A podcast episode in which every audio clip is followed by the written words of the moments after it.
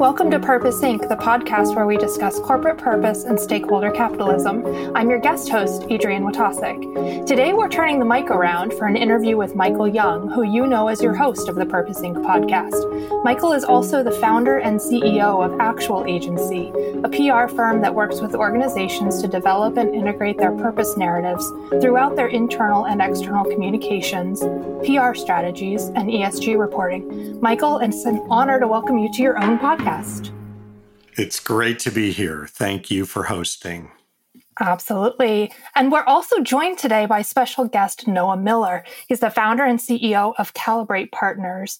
Noah and the Calibrate team help organizations design commercially relevant ESG strategies that align with their intended corporate purpose. Noah is also a frequent speaker and lecturer on a broad range of ESG topics for academic institutions, trade associations, and civil society organizations. Noah, welcome to the podcast. Hey, Michael. Hey, Adrian. Great to be here. Well, welcome to you both. And we have a lot to talk about today. So we can simply read some recent headlines to see how quickly the expectations around ESG are changing. There's a lot of tension that we're seeing between corporations and stakeholders, which is creating both opportunity and peril there's this new contract between corporations and society, a big change in expectations. And it's a complex environment coupled with the inertia of greenwashing, new regulatory requirements. And as we saw, that US Securities and Exchange Commission introduced a proposal this week to regulate the way companies report greenhouse gas emissions. So, Noah, let's start with you. It seems we already have an alphabet soup of standards and ratings, and at the same time, there are these proposals for additional reporting requirements. Can you paint the picture for us on this regulatory environment? Absolutely. And, and this regulatory environment is really changing on almost a daily basis with, you know, the recent SEC announcement, which you mentioned, Adrian. You know, right now you're seeing this explosion of disclosure regulations in the major economies around the world. Um, and companies are scrambling to get the internal infrastructure, the planning, um, and really the, the people and capacity to start plan, tracking, and reporting on their ESG impacts and results. Um, and you know what's mucking it up even more, as you mentioned, are these whole groups of rating entities, uh, reporting frameworks, disclosure initiatives that starts to create a really messy, uh, as you mentioned, alphabet soup of what what framework do we use for reporting? What metrics do we report on? Um, and ultimately, companies are really trying to figure out what is relevant to us and our stakeholders, and really what do we need to, to do about it right now. Um, and you're seeing, you know, companies that are getting in front of these disclosure regulations are having a lot of strategic, reputational, and operational value. And you can see that folks that are slow to the game here to start reporting on their impacts are immediately seeing the uh, you know the facing the headwinds of these changes that are happening and these changing expectations. So it's really becoming uh, something that was peripheral to the main operations of the business um, now being a necessity and, and ultimately table stakes. Michael, what do you think? You know, being on the communications end of the spectrum, what are you seeing out there as it relates to the proliferation of ratings and reporting and all these different uh, folks looking for disclosures? Yeah, well, I think you know you you nailed the the point about data and and fundamentally understanding what are the right metrics, what are the right reporting frameworks and and having that foundation in place prior to communicating and i think if there's anything we're seeing it's organizations that are not entirely clear about materiality in their business. And so they wind up communicating across a whole spectrum of issues and topics, which are, and, and that, that those could be uh, climate related, those could be stakeholder or, um, um, uh, you know, so, social issues, which they're, they, they want to communicate around but aren't ready to communicate around. And so we see this um, this breakdown between the numbers and the narrative, and and and usually where we you know we see opportunity and peril as as Adrian you kind of outlined in your opening remarks Um, you know, we see we see a breakdown when organizations are not clear about what's material to their business, what are the what are the framework the the proper frameworks to report into. We see a lot of reporting, not always uh, necessarily on things that have material impact on the business. Right. And so, Michael and Noah, you know, like you talked about, we're seeing this new and evolving contract between corporations and society. According to Deloitte's most recent global millennial and Gen Z survey, 87% of this population believes companies should take a stand, be part of the solution to these issues. So they feel compelled to make these commitments. But like you said, Michael, they don't always feel ready to do so. Can you speak to, uh, you know, where do we where do we start with? We need to make these commitments, and, and what do we do now? Noah, what do you think on that? Yeah, yeah. Well, you know, today's uh, boardroom is facing a lot of difficult challenges. You're, you know, you're looking at issues like growing wealth inequality, natural resource scarcity, you know, the climate catastrophe, and companies, uh, you know, stakeholders are expecting companies to not only take a stand but actively use their business to engage and address the issue. Um, and with so many, you know, kind of uh, BHAG, big, hairy, audacious problems out there, it can feel. I think uh, executives are struggling to identify, you know, really what's commercially relevant as it relates to our business and what is the socially impactful elements that tie back to the business and the industry and the real capabilities of the organization. Michael, you mentioned a point that I just want to revisit that's really critical. Um, companies, you see this in the data, companies that are addressing every single issue, trying to spray everything that's good, are not yielding the benefits, you know, operationally, financially, strategically of ESG because they're trying to be everyone to everything all the time. So I think it's this real focus on what's material to the company operationally, from a growth perspective, uh, from a, you know core inputs or resource requirements, um, and looking at what are the you know the broad societal challenges that speak to those those elements that are relevant to the business commercially, and, and tying that together is really where companies are getting that you know that real um, you know really real impacts to the bottom line essentially. Uh, so I think you know bringing it back to the millennial and Gen Z population and these expectations, it's like if a company is does not have that corporate say do ratio aligned around what they're standing up against and then their actual ESG strategy and and uh, performance, you're seeing a lot of greenwashing accusations, you know, woke washing, uh, purpose washing, you know, essentially the bait and switch of environmental, social, or governance performance.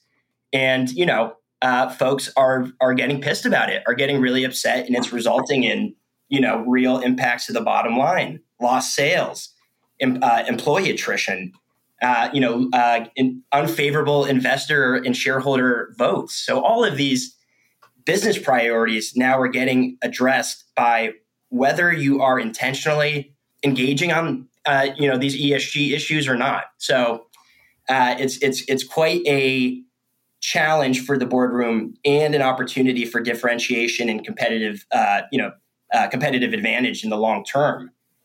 Um, I'm wondering, Michael, are you are you seeing that out there, especially with you know the millennial and Gen Z expectations of who they work with and who they you know who they patron?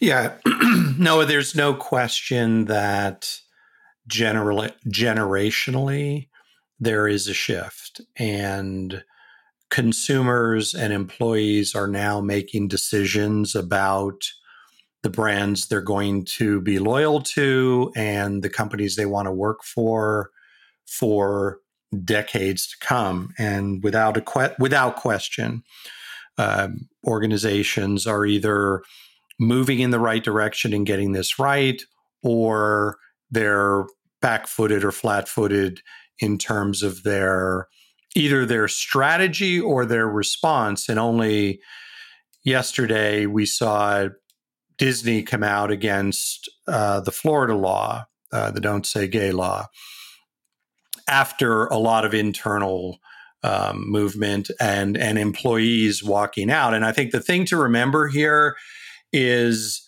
that there is now asymmetric power that did not exist even a few years ago.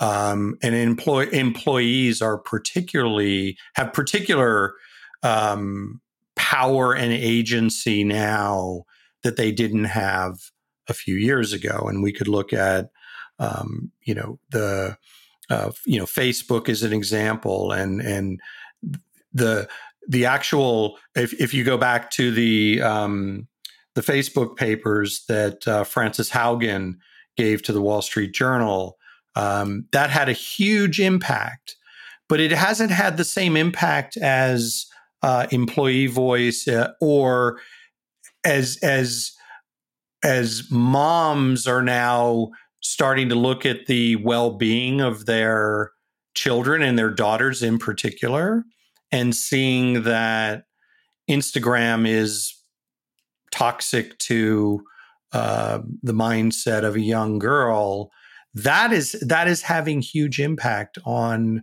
on the behavior and the conduct of of of that organization and others. So employees and and consumers have this asymmetric power. They can boycott, they can protest, uh, and the and the currency and the speed at which those kinds of things can impact the boardroom have never been greater. We saw uh, the, the, the letter um, that the McKinsey uh, folks wrote, uh, the McKinsey employees wrote to leadership about McKinsey's work for fossil fuels as an example of employees having that asymmetric power. So I think that's going to continue, and it, and it does seem as if this is this is not going to change. This is definitely not going to change. Um, it's gonna it's gonna stay this way for uh, some time.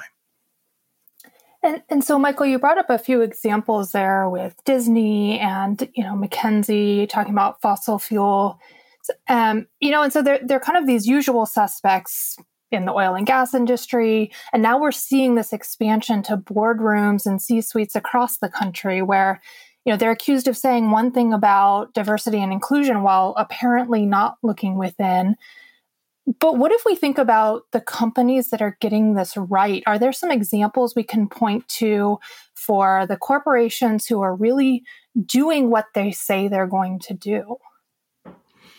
Yeah, and by no means an exhaustive list, but just the few folks that some of the folks we've had on the podcast here um, that are truly trying to align their their business practices with their sustainability commitments uh, across ESG, um, whether that's on the environment, uh, on the workforce side, um, or or within how uh, and, and the governance issue, which used to be dominant, is now sort of a you know less so because of environmental and social. But the key governance um, uh, factor there is employee compensation, or I'm sorry, executive compensation tied to achieving ESG goals, and and perhaps one of the exemplars is Starbucks and what that board has done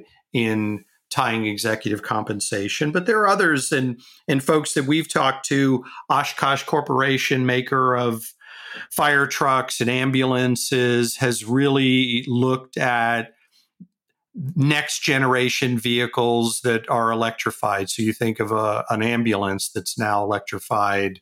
Uh, they're they're building those kinds of of vehicles of the future. Chipotle, a great example. Um, somebody we uh, a company we had on the podcast that's looking at not just the the nutritional value of the food that they serve, but looking up into animal welfare, animal health. They're also looking at at how small farmers, smallholder farmers that they do business with, how are they enabling the next generation of farmer? Uh, looking at food waste and and and and food waste and and their waste stream entirely holistically. Um, you meant we mentioned um, um, you know uh, McKinsey and, and a services firm, but you look at a company like Deloitte that's really pushed very strongly into some of these workforce issues. They're counseling clients on how to do this right and how to do it well. Uh, and then finally, uh, a company like uh, like HP, uh, both from a DEI and a diversity and inclusion standpoint, really getting it right. Lesley Slaton Brown, uh, a leader there, and um, and also looking at, at at plastic waste. They produce a lot of HP produces a lot of products that have that are made from plastic, and they've really taken a stand in terms of how they're recycling the products that come out of their business. So it is really truly this alignment between the business practice and the sustainability. So making sure those two things are connected. And Michael, maybe we need to go ahead and address the proverbial elephant in the room, if you will. So, you know, critics are arguing that that PR and marketing are part of the greenwashing and, and purpose washing problem. CNBC published a piece last month, and, and the headline just struck me. PR firms are facing a backlash for greenwashing big oil, and the pressure on them is growing. And they really didn't bury the lead on this one. They opened with the public relations industry has a PR problem. And the article goes on to accuse PR firms and ad agencies of obstructing climate action by spreading disinformation on behalf of their clients. So we just talked about some some companies that are doing this well. Others are trying to do this well from a PR uh, standpoint in terms of saying that they're doing these things, but uh, you know now PR agencies are being accused of being part of that problem. So this is your industry. How do you respond to that? Yeah, there's there's no question that uh, big firms who have long histories of working with oil and gas and extractive industries have participated in, enabled, and in fact driven misinformation about climate. There's absolutely no question there, and um, and there is a backlash. Um, um, uh, uh, Duncan Meisel of Clean Creatives has done incredible work here in uh, getting agencies to sign the pledge. Um, and I, we definitely want to have Duncan on the pod. Um, and Christine Arena um, from uh, Generous Films, who was a former uh, EVP at Edelman and has, has been on the on the forefront of calling out um, PR firms and ad agencies, uh, and none of them have really done anything of substance. To be clear, none of the big holding companies, WPP, Omnicom, uh, IPG, or Edelman, which is the largest independent um, public relations firm, have really owned up to their role. Edelman's whole kabuki theater around they're going to evaluate what they're doing and then they're going to make they're going to make some commitments it's it's it's absolute nonsense um, they cannot they're addicted to the uh, the oil and gas industries from a revenue standpoint they get a huge amount of their income from there and they just can't give it up uh, and and none of them are willing to take anything remotely remotely resembling a stand. Uh, and that's really unfortunate because and, and again they're they're going to run up against this same problem that we were just talking about with McKinsey employees and and and other organizations they're going to run into this which are and Facebook is having this problem.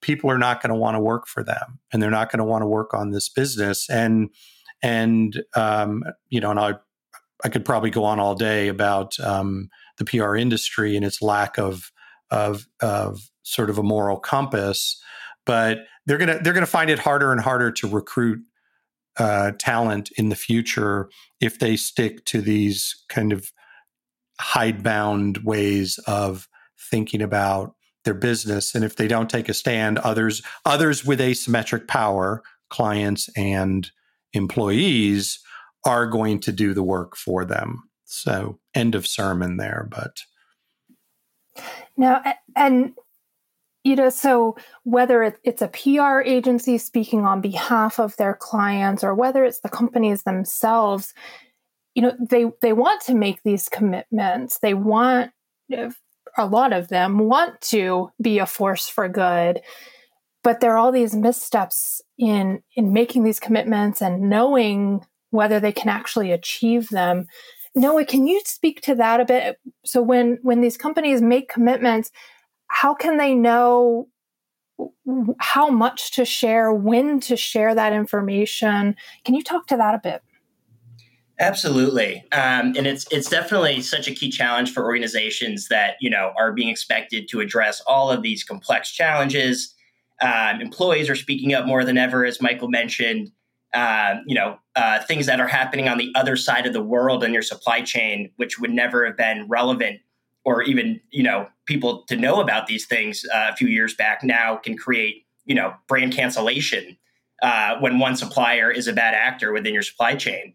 So ultimately, some of the key you know key steps that companies can take to um, avoid making commitments they can't keep is to have a science-based approach to setting these targets and ultimately making sure that their materiality assessment defining what issues are relevant to the business and of most uh, relevance to their stakeholders, that these are aligned with some actual baselining on their current state, state, their starting point, right? Where are we beginning so that all these future commitments can be made with a level of sophistication um, based on the starting point. You know, when, when you think of going on a diet, you know, you need to know where you're starting to know where you can reduce. So it's no different across these ESG issues that if you don't know the your current emissions footprint, how can you reliably set 35% uh, you know emission uh, targets for our absolute emissions by 2025 and then net zero by 20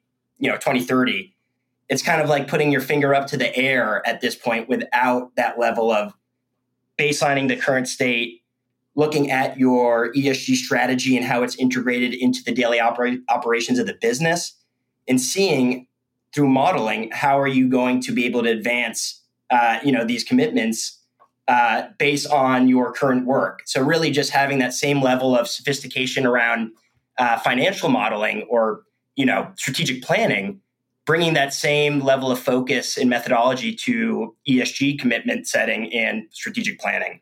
So you know, back to the to the, to the key point. ESG is just business at this point it's the ultimate litmus test of management effectiveness in 2022. And soon, I think we'll see that ESG uh, is no relevant, no no longer this sort of woke, amorphous, you know, new age concept. It's just business because we're reacting to changing ex- expectations of the the people we rely on and changing business conditions on the ground. Um, but what do you think, Michael? You know, what what what what are you seeing out there in terms of um, what companies can do to make sure they're not getting themselves in hot water?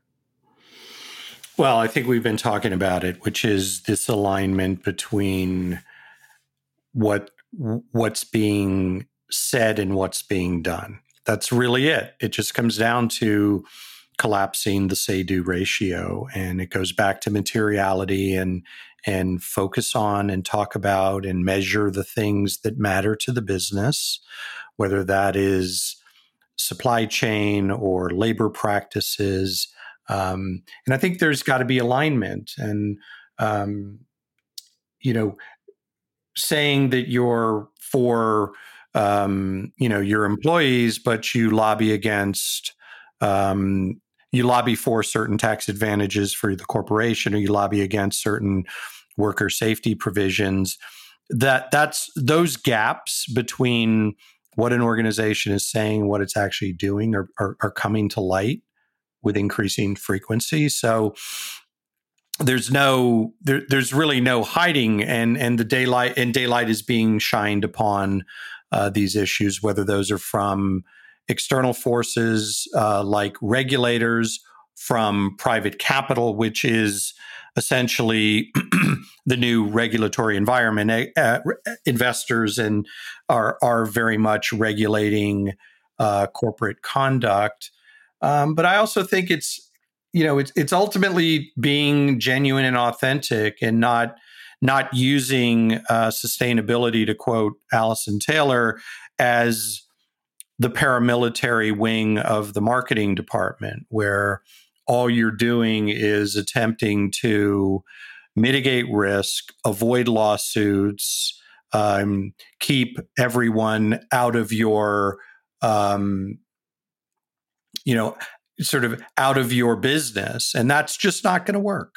Um, ultimately, it has to be this connection between the what how the business operates and then being honest about the the the the negative and positive externalities that the business creates as a business and those are those are real we can't get away from them but we but they have to be priced whether and whether that's um, greenhouse gas emissions or that is how we are lobbying for against certain regulations. Those are externalities that a business um, generates and, and and organizations and leadership just need to be honest about what those are. And it it seems what we're talking about here is kind of that that force for good that purpose of the business and you know michael talking about this can't be the paramilitary wing of the business, you know, focused on ESG and, and focused on avoiding the bad things, the lawsuits, the accusations of greenwashing. Noah, can you speak a little bit about how do we integrate purpose and ESG into the business?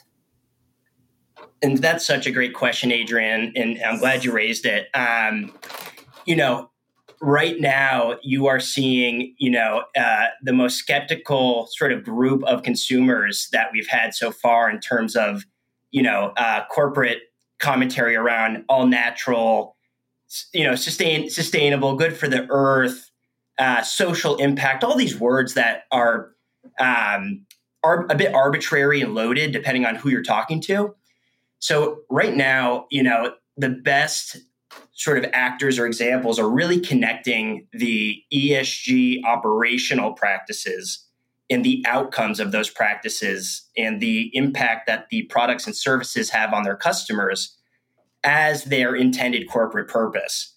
You know, and really connecting those dots between their operations, the products and services, the way they run the business, and how those outcomes of those collective activities relate back to some broader you know uh, societal goal, whether it be a UN Sustainable Development Goal or you know something um, generated by the you know by the by the stakeholder groups, by the employee base and the workforce around the you know the systemic impacts of their operations, products, and services on the, the, their stakeholders, on the environment, on broader society.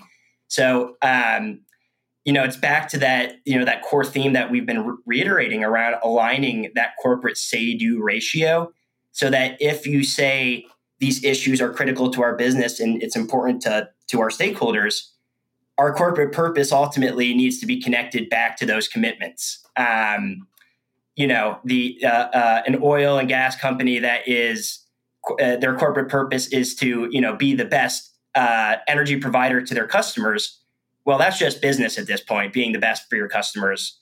You know, stakeholders are expecting a, a much more compelling, um, legitimate, and, and technically accurate corporate purpose that, again, ties back to the company's identified material issues and what they're doing about it. Uh, what do you think, Michael? Though you know, being uh, you know deep in the corporate purpose space, speaking to so many purpose thought leaders, what what are you seeing out there as it relates to the connection between purpose and ESG?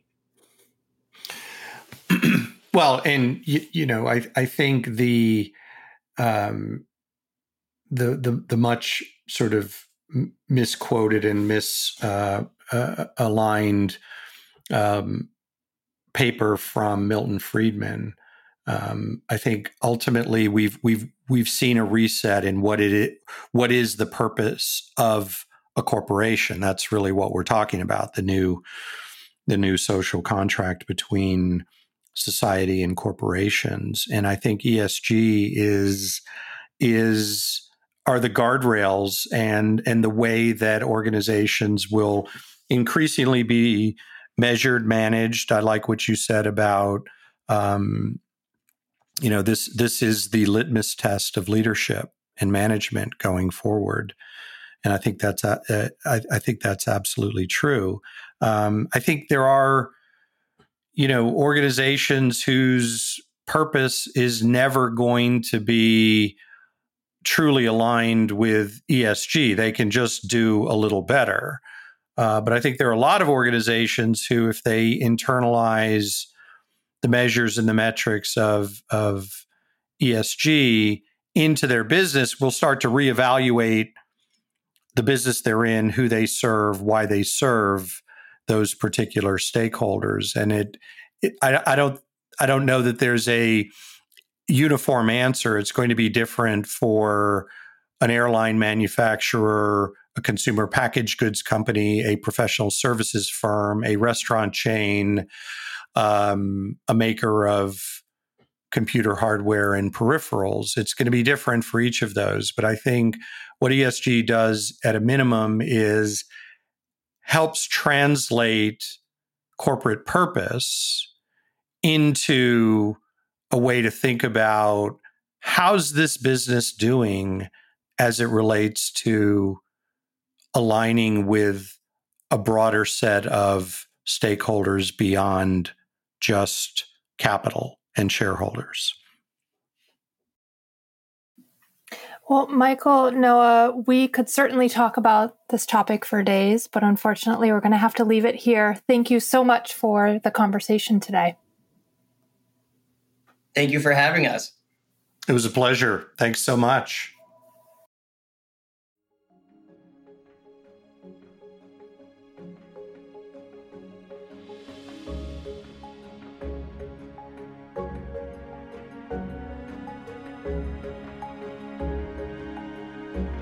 Inc. podcast is a production of Actual Agency, helping innovators communicate in a changing world.